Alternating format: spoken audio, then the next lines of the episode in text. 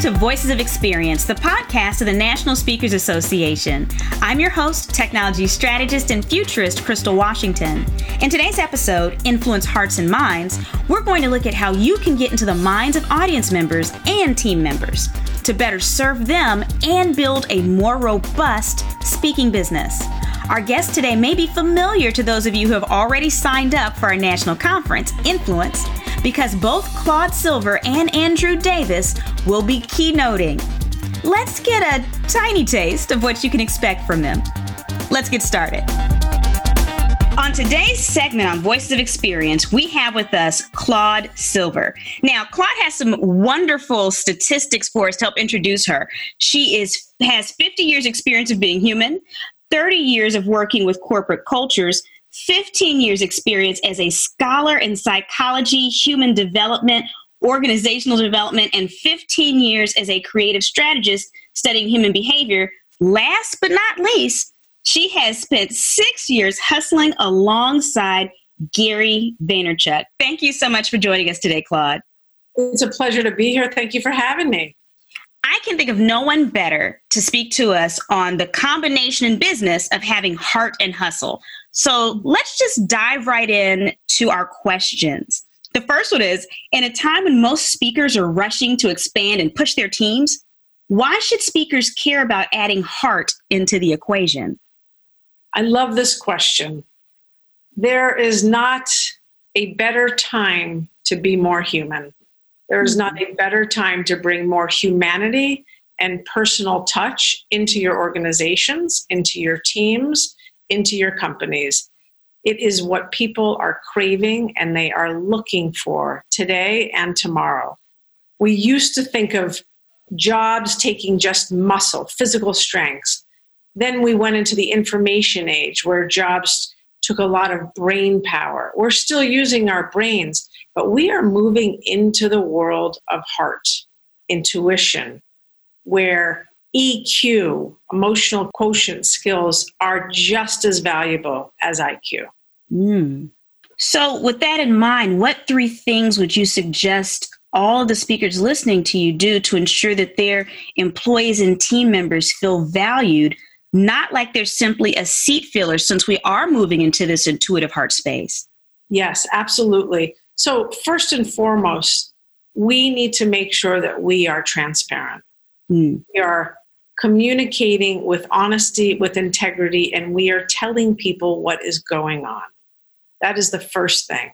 The second thing is belonging. People are craving to know that they belong and they matter. And that encompasses diversity and inclusivity and equality today. That is absolutely essential. And the third thing is purpose. People want to work for a company that has purpose. People want to be guided and coached towards their purpose. Now, this is really interesting because you mentioned transparency, which is obviously, I think, us communicating honestly with our team. You mentioned belonging and how that touches on diversity and inclusion. And then you talked about giving people a sense of purpose. Are you finding that this is easier for larger or smaller organizations to do? Or are you seeing, is this a struggle for everyone? What does the landscape look like for implementing these three items? Well, you know, I think it's interesting because there are corporations out there that are reporting to Wall Street. And so they may feel like they don't have time, energy, money to put towards the things I just mentioned. It only takes a human being. It only takes someone to care, to be kind, and to be compassionate, to do the three things that I mentioned. So at the other end of the spectrum, there are plenty of mid-size or smaller organizations that are independently owned and operated that might want to put more time and effort in terms of retaining their staff. And those things that I mentioned, and there are many, many more, are going to have a wonderful knock-on effect to your bottom line, which is retention, which is exactly where people skills come into play. So I don't see it as an either or. I see that we're all in this challenge and opportunity together, and it really just takes a culture shift. We have to want to do this. So what I heard from you that seemed so amazingly valuable was you're underscoring that there's even a financial benefit to this. Even if someone maybe isn't the most heart-centric person, the fact of the matter is employee retention, we all know that that there's a cost associated with having to replace employees. And there's nothing like having people that are loyal and do great work. So thank you for pointing out that piece. Now, we've talked about our internal customers. So let's talk about our external customers. You know, many speakers give talks in hopes of causing audience shifts. Your organization is amazingly effective at igniting shifts in human behavior. You yourself are a scholar in psychology and human development and organizational development. What is your number one tip for inspiring behavior shifts? Empathy. Having empathy and care about your end consumer. That is the end all be all. Just like you have empathy, and I've been speaking about having empathy, quite frankly, internally, there is no difference in what the external world needs from you. Your audience, your consumer, your clients, they all want to be heard and understood. And empathy is the key to do that. That is actually, I believe, how we are going to move this needle. So what does empathy look like from the stage or from producing videos for customers and audiences? How can they tell that you're being empathetic to them? What would we look to insert? Well, first and foremost, I mean, as basic as just eye contact. You know, understanding who is out there in the audience and understanding that while they might be a grouping of people, each and every person is an individual and they are listening to you from their own hearing, if that makes sense. So you need to obviously make statements that can reach common denominators, so reach the masses, but do interact with people who are at the front of those stages, looking straight at you. We have this incredible benefit of being witness to sponges who are looking for the ahas, that are waiting for those nuggets of inspiration, of curiosity, of creativity. And so make sure that you are delivering on that promise. There is no other reason you should be on that stage if not to deliver some kind of insight, aha, nugget of inspiration to your audience. Now that we have tactics for leveraging empathy for business results, let's discover the role that curiosity can play in keeping our audiences captivated. On this segment of Voices of Experience, we have Andrew Davis, and he's going to talk to us today about the curiosity factor. Now, what's interesting about Andrew is that he spent 10 years as a television writer. And so I can't think of anyone else better to talk to us about how you can capture your audience's attention. Welcome, Andrew. Hey, thanks for having me, Crystal. This is fun. Thank you for being here. So we're going to dive right on in. First question, why should professional speakers care about leveraging curiosity in their businesses?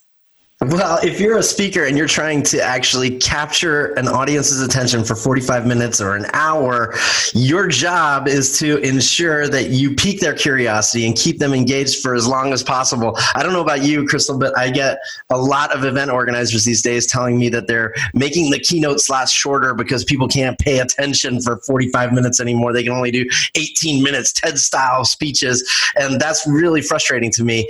And at the end of the day, it's our job to keep people engaged and actually earn their attention over the course of 45 minutes. And I think the best in the business can do it.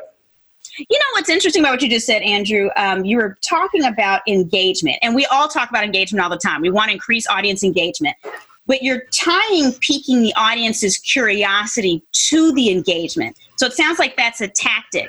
So yeah.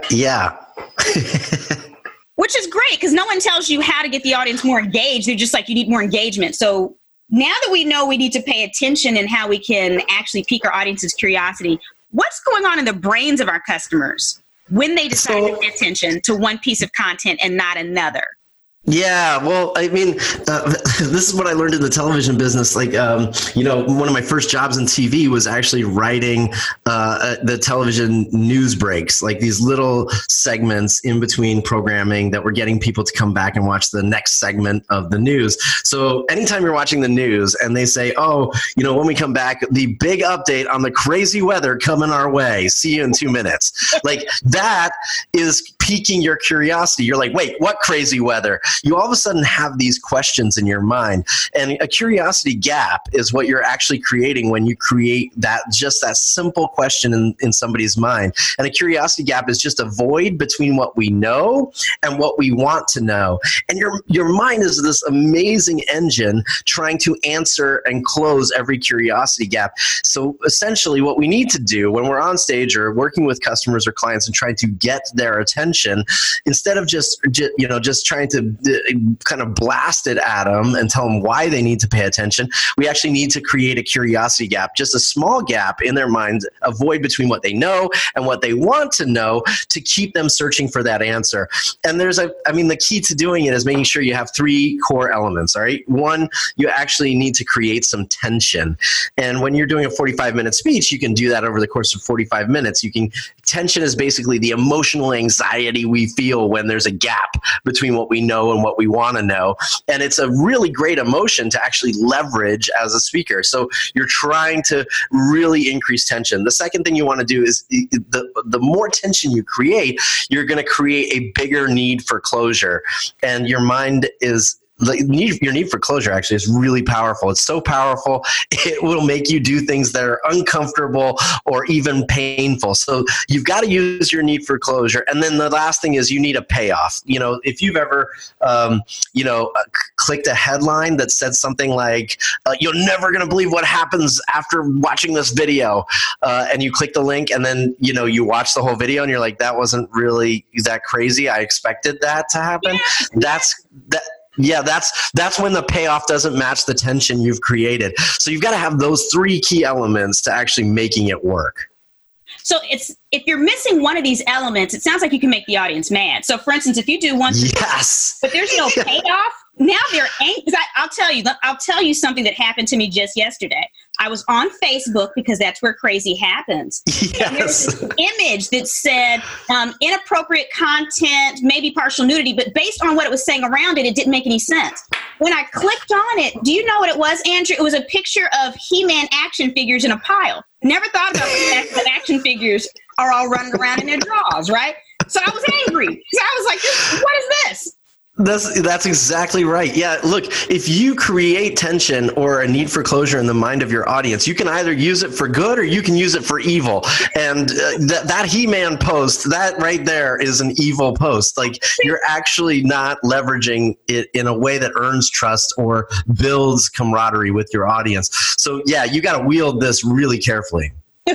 Okay. Now, you actually gave us the perfect setup. You gave us the three core elements we need to pique curiosity. Are there any other actionable tips you would suggest for creating compelling content? Like, let's say that we're looking at the outline of our talk. What can we do right now to up our game?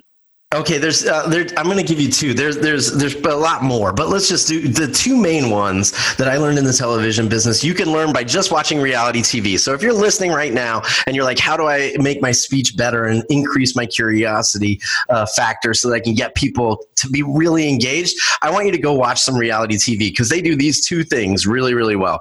First, they delay the reveal. All right. Like, if you're watching a makeover show, I'm a big fan of Fixer Upper. If you watch that show, that they're making over a house for 45 minutes in the reality TV show, but they never show you the outcome until that last segment. And your tension is building that entire time. And at the end of that second to last segment, when they say, hey, Janice and Crystal, are you ready to see your new home? And they go straight to a commercial break. You're like, no, I got to see this. Right. That's delaying the reveal. So you want to delay the reveal for as long as possible whenever you're telling a story on stage. So a lot of people set up a great story and everybody can see where the story is going, and maybe they've even answered the reveal without knowing it. The key is to remove those elements so people get more and more excited about filling in that gap. What happens here? Delay the reveal. And the second one, does that make sense, Crystal? Yes, no. I went through it fast. Okay. That makes perfect sense. And then the other one I think I'd share with you guys is you want to raise the stakes, okay? So in any good reality television show, the producer or editor that's actually putting it together is looking for ways to actually re-edit the content to increase the stakes for the characters that you care about. And raising the stakes is just a very simple formula. You've got to show me something that your audience cares about and then threaten it for as long as possible. So if your audience cares about like a social media trick that's going to change their lives. Now that sounds like clickbait, by the way. So maybe I'm increasing the need for closure too high and the payoff's not going to measure up. But I can actually raise the stakes by showing them something that they want and then delaying that reveal, threatening that reveal with lots of other tips and tricks before I get to the mega one. Does that make sense? It does. Yeah, so just raise the stakes. But it's really important that the audience be clear about what the audience wants, what you want the audience to want. So you've got to be really clear on that, and they have to know it. You know, in a reality TV show, they're really good at ensuring the audience knows what the character wants before they go into a meeting, or even if it's The Voice, before they go on to an audition with in front of the voice chairs. They have that little 3-minute segment that's all about how important this is, and they've got to get through this audition, and they've really got to get to the coach they want. And all of a sudden you've raised the stakes. I know exactly what they want out of this next segment.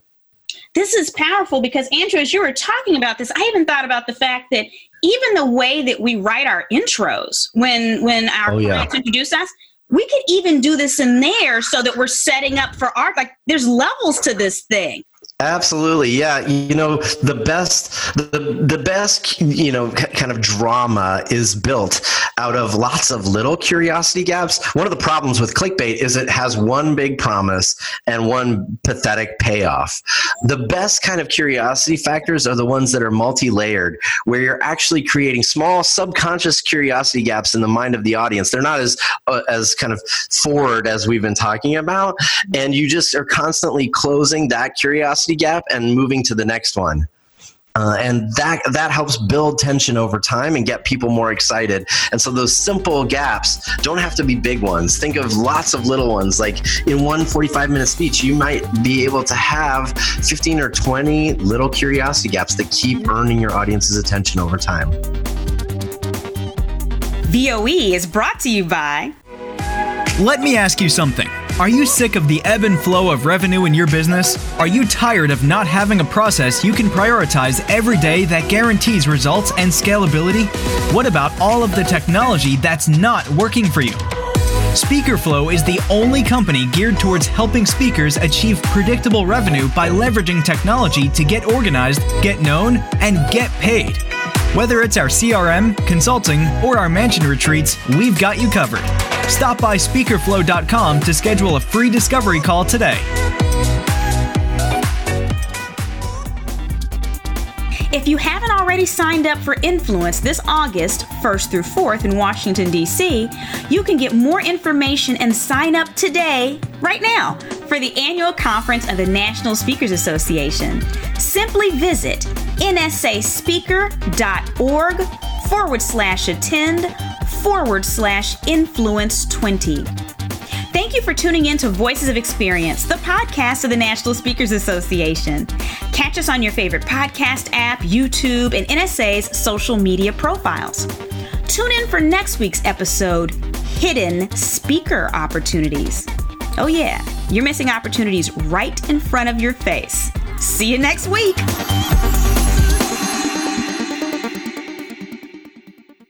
This podcast is a part of the C-Suite Radio Network. For more top business podcasts, visit c-suiteradio.com.